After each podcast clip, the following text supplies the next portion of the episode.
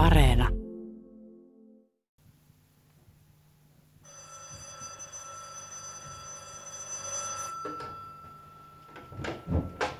Puheenjohtaja kai soitti.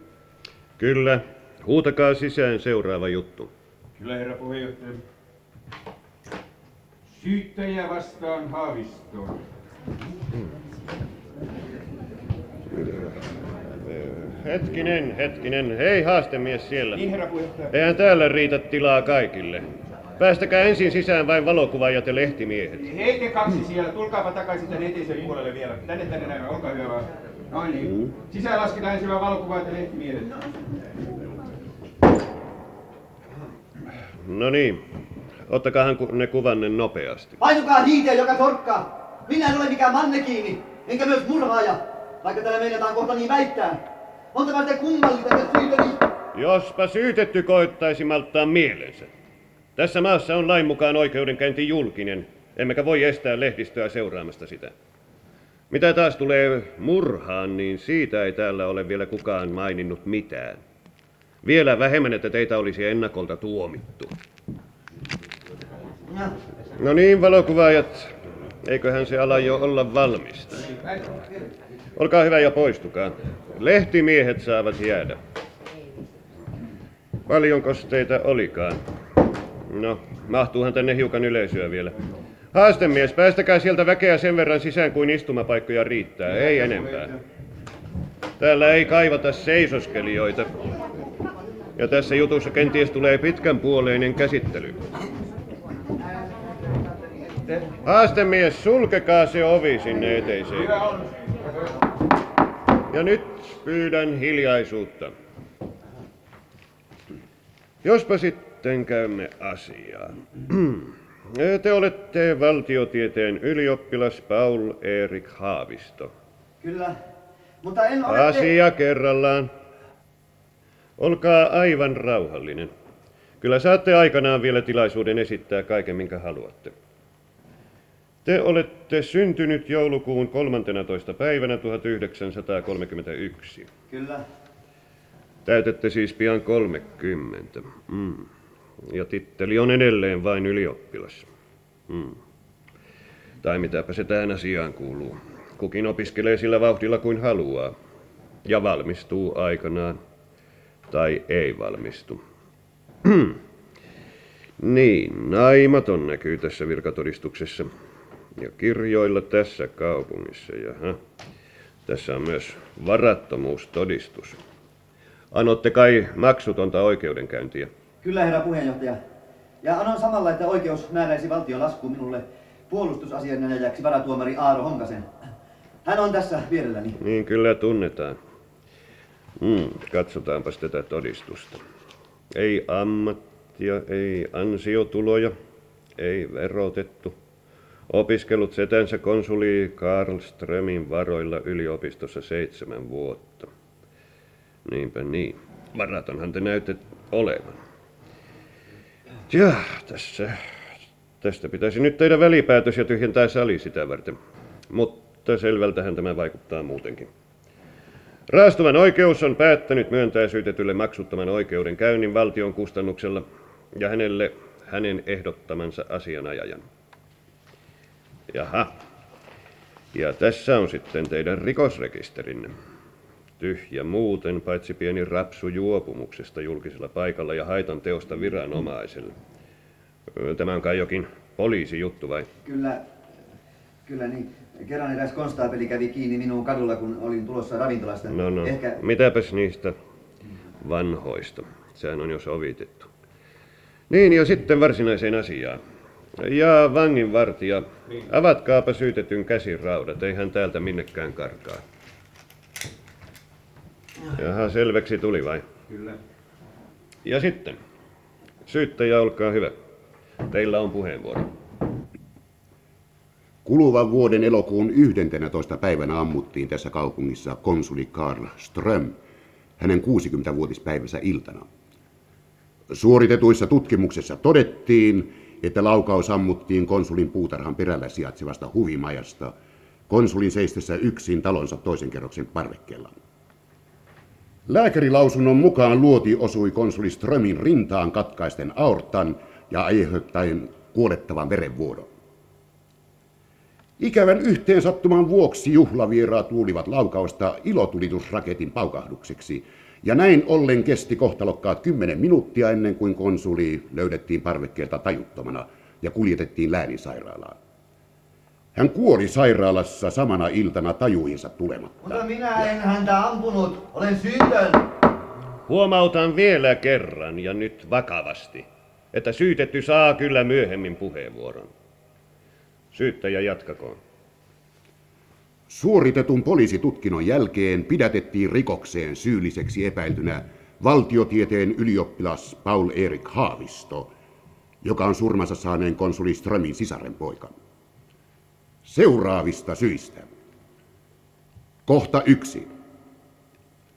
Murha-ase 765 väljyinen parabellum pistooli löydettiin seuraavana aamuna merestä matalasta rantavedestä niin läheltä huvimajaa, että se oli ilmeisesti heitetty mereen rikoksen salaamismielessä. Hylsy löytyi samoin rikosta seuranneena aamuna huvimajan vierestä nurmikolta. Automaattipistoolin rekyylivoima oli todennäköisesti lennättänyt sen sinne avoimesta huvimajasta. Vainajan ruumiista löydetty luoti oli pysähtynyt surmansa saaneen konsulin kylkiluuhun, mutta säilyttänyt muotonsa siinä määrin, että keskusrikospoliisin kriminaalilaboratoriossa suoritetun tutkimusten ja koelaukausten perusteella on voitu todeta luodin ehdottomalla varmuudella lähteneen merestä löydetystä pistoolista. Myös hylsyyn jäänyt jälki vastasi saman pistoolin iskurin jälkeen. Sitovasti on näytetty, että tämä pistooli oli kuulunut tosin aseenkantolupa rekisteriin merkitsemättömänä syytetty Haavistolle. Mutta sehän ei ole...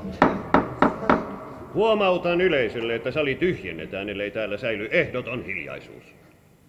Jatkakaa syyttäjä. Rikoksesta epäilty Paul Haavisto tosi väittää, että ase oli häneltä anastettu ennen verityön tapahtuma-aikaa. Mutta tähän selitykseen on syytä suhtautua erittäin suuri varauksin. Mutta se on totta! Sanon viimeisen kerran, herra Haavisto. Pysykää hiljaa. Teidän vuoronne tulee varmasti. Mutta herra puheenjohtaja... Hiljaa siellä! Eikö teillä ole vähintäkään käsitystä oikeudenkäynnin muotomääräyksistä? Ymmärrän hermostuneisuutenne, mutta kyllä te voitte hillitä itsenne, jos haluatte. Toistan vielä, että teidän vuoronne tulee. No niin, syyttäjä, eteenpäin. Kohta kaksi. Rikokseen syylliseksi epäilyllä Haavistolla ei ollut minkäänlaista alibia. Siis hän ei ole voinut näyttää toteen, missä hän oli laukauksen kajahtaessa. Hän väittää olleensa puutarhassa kävelemässä, tuulettamassa päätään. Mutta kuten äskenkin, selitykseen on syytä suhtautua epäillen. Mm, niin, jatkakaa syyttäjä. Haluan tässä yhteydessä painostaa, että asiaa tutkineet viranomaiset ottivat tarkan selon mm, mahdollisten muiden epäilysten alaisten olinpaikasta laukauksen ampumishetkellä. Eräitten omaisuusseikkojen ja hmm, muiden vaikuttimien takia epäilykset kohdistettiin alussa moneen henkilöön. Mutta jokainen epäilystä pystyi sitovasti näyttämään, ettei kukaan heistä ole voinut olla huimajassa kello 22.30. Joka aikamäärä on suoritettujen tutkimusten mukaan hyvin täsmällinen rikoksen tapahtuma-aika. Toistan siis, että vain ylioppilas Haavisto ei kuulusteltaessa pystynyt antamaan pitävää selitystä. Niin, ja eteenpäin. Kohta kolme. Ylioppilas Haavisto oli setänsä testamentin määräysten mukaisesti, joista määräyksestä hänellä todistettavasti oli selko, setänsä omaisuuden periä niin, että hänen perimisoikeutensa testamentin säännösten mukaan vastasi kolmatta osaa omaisuudesta. Rahassa arvioiden tämä merkitsi suunnilleen 50 miljoonaa markkaa. Noita markkamääriä ei olisi ollut tarpeen kuuluttaa täällä lehdistön läsnä ollessa. Herra puheenjohtaja, kysymyksessä on mielestäni oleellinen seikka. Tutkimuksissa todettiin nimittäin edelleen, että ylioppilas Haaviston raha-asiat olivat täysin hunningolla. Vieläpä todettiin, Tuollaiset tehostustauot eivät ole lainkaan tarpeen. Ehkä syyttäjä ottaa tämän huomioon. Ei tämä ole mikään teatteri. Jatkakaa. Ja asiallisesti. Kyllä, herra puheenjohtaja. Aio juuri jatkaa huomauttamalla, että todistettavasti ylioppilas Haavisto oli väärentänyt setänsä nimen 200 000 markan määräiseen vekseliin. Vekseli oli lankeamassa ja todistettavasti ylioppilas Haavistolla ei ollut rahaa sitä maksaa. Hän olisi joutunut vankilaan, joten paitsi mainitsemaani perintäoikeutta, rikokseen on käsitykseni mukaan antanut aiheen myös syytetyn. Ei hän ole vielä mikään syytetty, kun ette ole edes ehtinyt syyttää häntä. Esitän syytevaatimukseni täsmällisesti kohta. Perusteluni ovat jo melkein esitetyt. Siis rikoksen vaikuttimena oli paitsi suuren perinnön toivo, myös syytet... Anteeksi. Rikoksesta epäilyn ylioppilas Haaviston tuntema ilmitulon pelko. Kun vielä mainitsin, että hän todistettavasti oli vain puoli tuntia ennen murhaa maininnut eräälle henkilölle, että pian olisi joku taivaassa tai helvetissä. Tällään ilmeisesti tarkoitti setänsä. Ja kun hän oli myös todistajille maininnut, että hän osasi hoitaa omat asiansa kuntoon ja siinä sivussa myös toistenkin asiat, niin... Mitä hoitamista syyttäjä tarkoittaa? Konsuli Ström julkaisi kihlauksensa neiti Irmaa Ruusin kanssa välittömästi, tai tarkemmin sanottuna vain pari tuntia ennen kuin hänet murhattiin.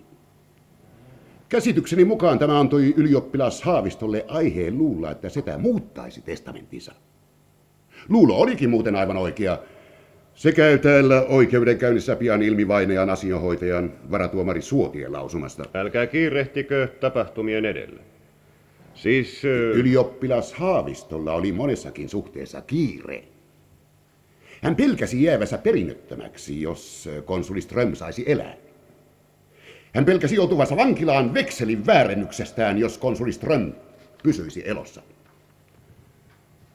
Kun tähän lisätään ne kaksi paljon merkitsevää seikkaa, että surman laukaus ammuttiin Haavistolle kuuluneella pistoolilla ja ettei hän ole pystynyt näyttämään olinpaikkaansa toteen rikoksen tapahtuma hetkellä.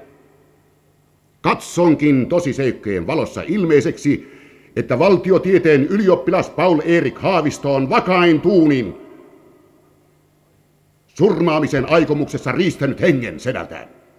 Konsuli Karl Alfred Strömiltä ja vaadi hänelle näin ollen rikoslain 21. luvun ensimmäisen pykälän nojalla rangaistusta murhasta. Jokohan minulla nyt on oikeus kutsua häntä syytetyksi. Mitä syyttäjä mutisee siellä? Oliko teillä vielä jotakin lisättävää? Ei ollut, herra puheenjohtaja. Anteeksi, oli sentään vielä pieni lisäys. Vaadin myös, että syytetylle langetetaan rangaistus ampuma-aseen ja ampumatarvikkeiden luvattomasta hallussapidosta, ja että murha-aseena käytetty Barabellun pistooli tuomittaisiin valtiolle menetetyksi. Merkitään. No niin. Nyt on syytetyllä puheenvuoro. Herra Haavisto, te olette kuullut syyttäjän vaatimuksen. Mitä teillä on sen johdosta sanottavana? En ole koskaan kuullut tuollaista helvetin roskapuhetta. Kuulkaahan nyt. Täällä ei kiroilla, onko selvä. Minä muutenkin hyvin suuresti kummastelen käytöstänne. Ettekö todella ymmärrä, miten vakavan tilanteen eteen olette joutunut? Asia ratkaistaan täällä puolueettomasti, tosiasioiden valossa. Mutta ylimielisyydellä ja röyhkeydellä ette asemaanne paranna. Ilmaisinko itseni tarpeeksi selvästi? Anteeksi, herra puheenjohtaja. Minä kyllä ymmärrän pelottavan, niin suorastaan kauhistuttavan hyvin asemani, mutta minä en kuulu tänne. Tämä asia on järjestetty. Mitä te sillä tarkoitatte? Joku on järjestänyt koko tämän jutun. Herra puheenjohtaja, koittakaa ymmärtää minua. Kaikki nämä todisteet, ne viittaavat tosi minuun, mutta ne on järjestetty minun pääni menoksi. Joku on ajatellut kaiken etukäteen. Minä olen sellainen kuin olen, juoppo Deekis ylioppilas. Ja minä olen sortunut väärennyksiin. Mutta murhaaja minä en ole. Mutta En, miten osaisin sen sanoa? Huonojen elämäntapojen ja huonon käytökseni takia minä olen ollut erittäin sopiva uhri sille, joka todellisuudessa on tämän kaiken järjestänyt. Ihmiset ajattelevat, että juuri minunlaiseni mies voisi... Mä en osaa selittää, mutta tiedän, että kaikki, kaiken tämän takana on jokin, jokin pirullinen suunnitelma. Niin, niin. Kantahan se on tuokin. Merkitään nyt kuitenkin, että asiasta kuultuna syytetty kiisti jyrkästi. Sitähän kai tuo teidän mm, lennokas puheenvuoronne tarkoitti. Niin, niin sitä juuri. Olen syytön. E- eikä tuo äskeinen ollut mitään mielikuvituksen lentoa. Niin, niin. Minut siis tuomitaan.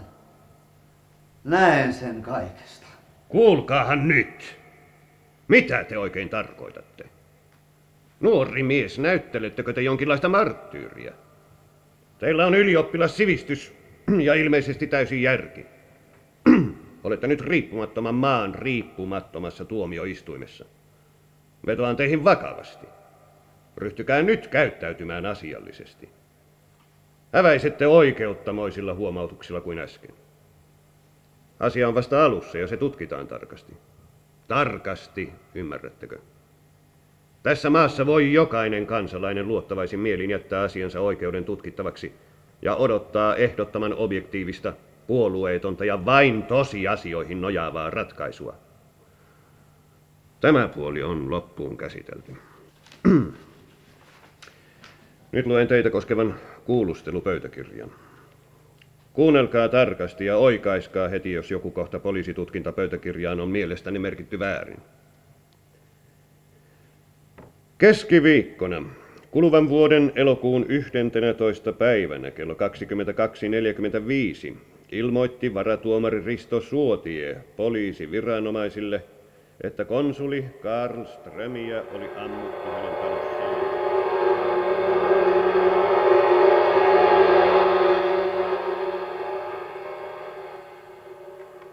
Ensimmäinen todistaja, ylietsivä Raippa. Te siis olette hoitanut tämän jutun tutkimukset. Kyllä, herra puheenjohtaja. Teitte äsken valan. Muistakaa, että puhutte valannen nojalla. No, kertokahan nyt kaikki alusta alkaen. Siis siitä, kun saavuitte rikospaikalle ja niin edespäin. Kyllä, herra puheenjohtaja. Älytys meni ensin kaupungin järjestyspoliisiin, mutta meille rikostutkijoille ilmoitettiin sitä välittömästi. No minä lähdin paikalle autolla heti yöllä ja otin siihen mennessä vasta alustavassa vaiheessa olleet tutkimukset johtaakseni. Saapuessani konsuli Strömin taloon vainaja, korjaan, konsulihan eli vielä silloin, mutta oli viimeisillä ja tajuttomana. Siis häntä joka tapauksessa siirrettiin juuri ambulanssiin sairaalaan vietäväksi.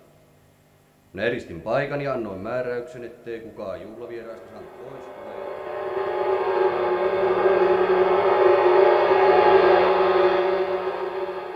Jos nyt sitten palataan taas siihen testamenttiasiaan, todistaja Suotie.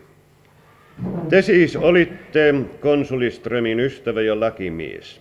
Ja te siis väitätte, että konsuli oli päättänyt muuttaa testamenttinsa. Kyllä, herra puheenjohtaja, hän mainitsi siitä nimenomaan. Siis silloin, kun olitte kahden parvekkeella. Aivan. Kuitenkaan hän ei siis ehtinyt muuttaa testamenttiaan. Ei. Hän lupasi tulla aamulla kello 11 toimistoon, niin, mutta sitä ennen kävi niin kuin kävi. Kuolema siis katkaisi konsulin tätä asiaa koskevat suunnitelmat. Mutta onko totta, että jos konsuli olisi ehtinyt muuttaa testamenttinsa, täällä nyt syytteissä oleva haavisto olisi jäänyt kokonaan ilman? Kyllä se on totta. Konsuli Ström mainitsi nimenomaan, että sukulaisista oli hänelle siihenkin mennessä ollut pelkkää harmia. Kun hän siis nyt aikoi solmia avioliiton neiti Ilma Ruusin kanssa, hän halusi, ja syystäkin,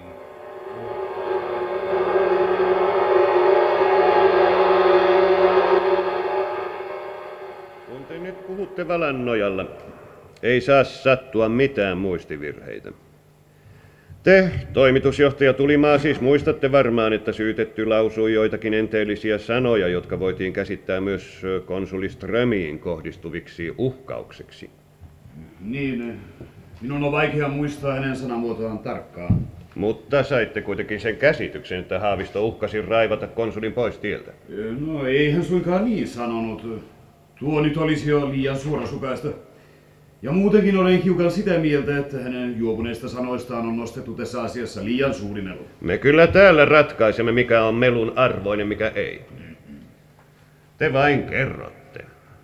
Siis, mitä Haavisto sanoi? No, kyllähän jotain sanoi, että joku on pian taivaassa tai helvetissä. Tarkoittiko hän, että tämä joku olisi konsuli Ström, siis hänen setänsä? No, no mahdotonta sanoa, ketä hän tarkoitti. Onko totta, että Haavisto myös uhkasi hoitaa asiat nopeasti kuntoon sekä omasta että samalla muidenkin puolesta? Kyllähän jostakin hoitamisesta puhui. No en kuitenkaan silloin kiinnittänyt hänen sanoihinsa juuri mitään huomiota. Ja olen vieläkin sitä mieltä, että hänen puheensa kenties oli vain...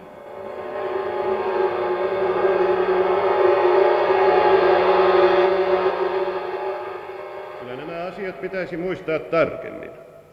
Todistaja kai kuuli, miten valankaavassa sanottiin, että totuus pitää kertoa mitään salaamatta, siihen mitään lisäämättä tai sitä muuttamatta. Kyllä kuulin, herra puheenjohtaja. Kertasinhan nuo sanat teidän sanelunne mukaan äsken. Kyllä teidän arkkitehti tulimaan silloin pitäisi osata kertoa tarkasti, mitä kuulitte Haaviston sanovan. Mutta olenhan jo selittänyt, herra puheenjohtaja. Jos olisi etukäteen tiennyt, mitä kauheaa kohta tapahtuu, olisin varmaan painanut kaikki kuulemani lähtemättömästi mieleeni. Mutta siinä juhlahumussa seurasin tämän serkkuni sanoja vain puolella korvalla. Mutta sen muistatte, että Haavisto sanoi näin. Joku joutaa helvettiin tai taivaaseen ja pian sittenkin. En muista, käyttikö hän sanaa joutaa taikka pian. No, kysytään sitten näin. Saitteko sen vaikutelman, että Haavisto vihjaili jonkun kuolevan pian? Ja tarkoitti, että tuo joku olisi konsuli Ström. En osaa sanoa varmasti muuta kuin, että mainitsi nuo sanat samassa yhteydessä, kun hän ivaili setämme tulevia avioliittosuunnitelmia ja harmitteli miljoonia, jotka kenties menisivät meiltä.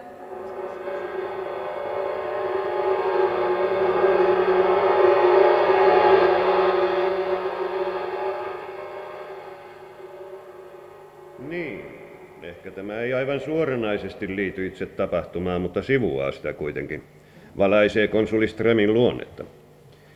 Te, neiti Ruusu, olette todistajana ikävässä asemassa sikäli, että murhenäytelmä koski teitä kaikkein läheisemmin. Ja jokainen kysymykseni palauttaa sen uudelleen murheellisesti mieleenne. Mutta totuuden tähden minun on pakko kysyä kaikenlaista. Minä vastaan mielipittömästi, jos vain osaan. Kun konsuli kosi teitä vasta päivää aikaisemmin, kuin kihlauksenne julistettiin, te ette varmaankaan ehtinyt puhua hänen kanssaan paljon asioista. Sattuiko hän kertomaan teille perillisistään ja suhteistaan heihin? Kyllä hän jotakin mainitsi. Jotakin erikoisesti nyt täällä syytteessä olevasta haavistosta, niinkö? Niin. Hän mainitsi jotakin vekselistä, jonka Haavisto oli väärentänyt. Konsuli oli ilmeisesti hyvin ärtynyt tämän jutun tiimoilta. Mainitsiko hän teille, että hän antaa jutun mennä menojaan? Siis Haaviston joutua vaikka vankilaan, ellei rahoja löytyisi. Kyllä. Kyllä hän sanoi niin. Mutta on otettava huomioon, että Sulhasen oli hyvin impulsiivinen ihminen. Hän suhtui helposti ja leppyi myös. En tiedä, olisiko hän toteuttanut uhkaustaan Haaviston suhteen, mutta No se nyt ei enää kuulu tähän asiaan. Kertokaa vain mitä tiedätte tai mitä kuulitte. Konsulin yksityissihteerinä varmaan tiesitte, että konsuli koulutti Haavistoa yliopistossa. Onko totta, että hän tässä suututti Haaviston huono menestys opinnoissaan? minun on pakko myöntää, että hän oli hiukan ärtynyt tämänkin asian takia. Sulhasen oli itse lahjakas mies ja itse luonut uransa, joka tähden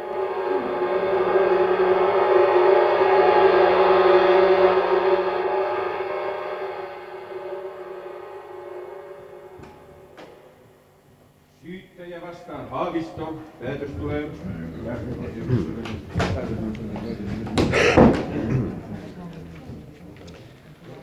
Um,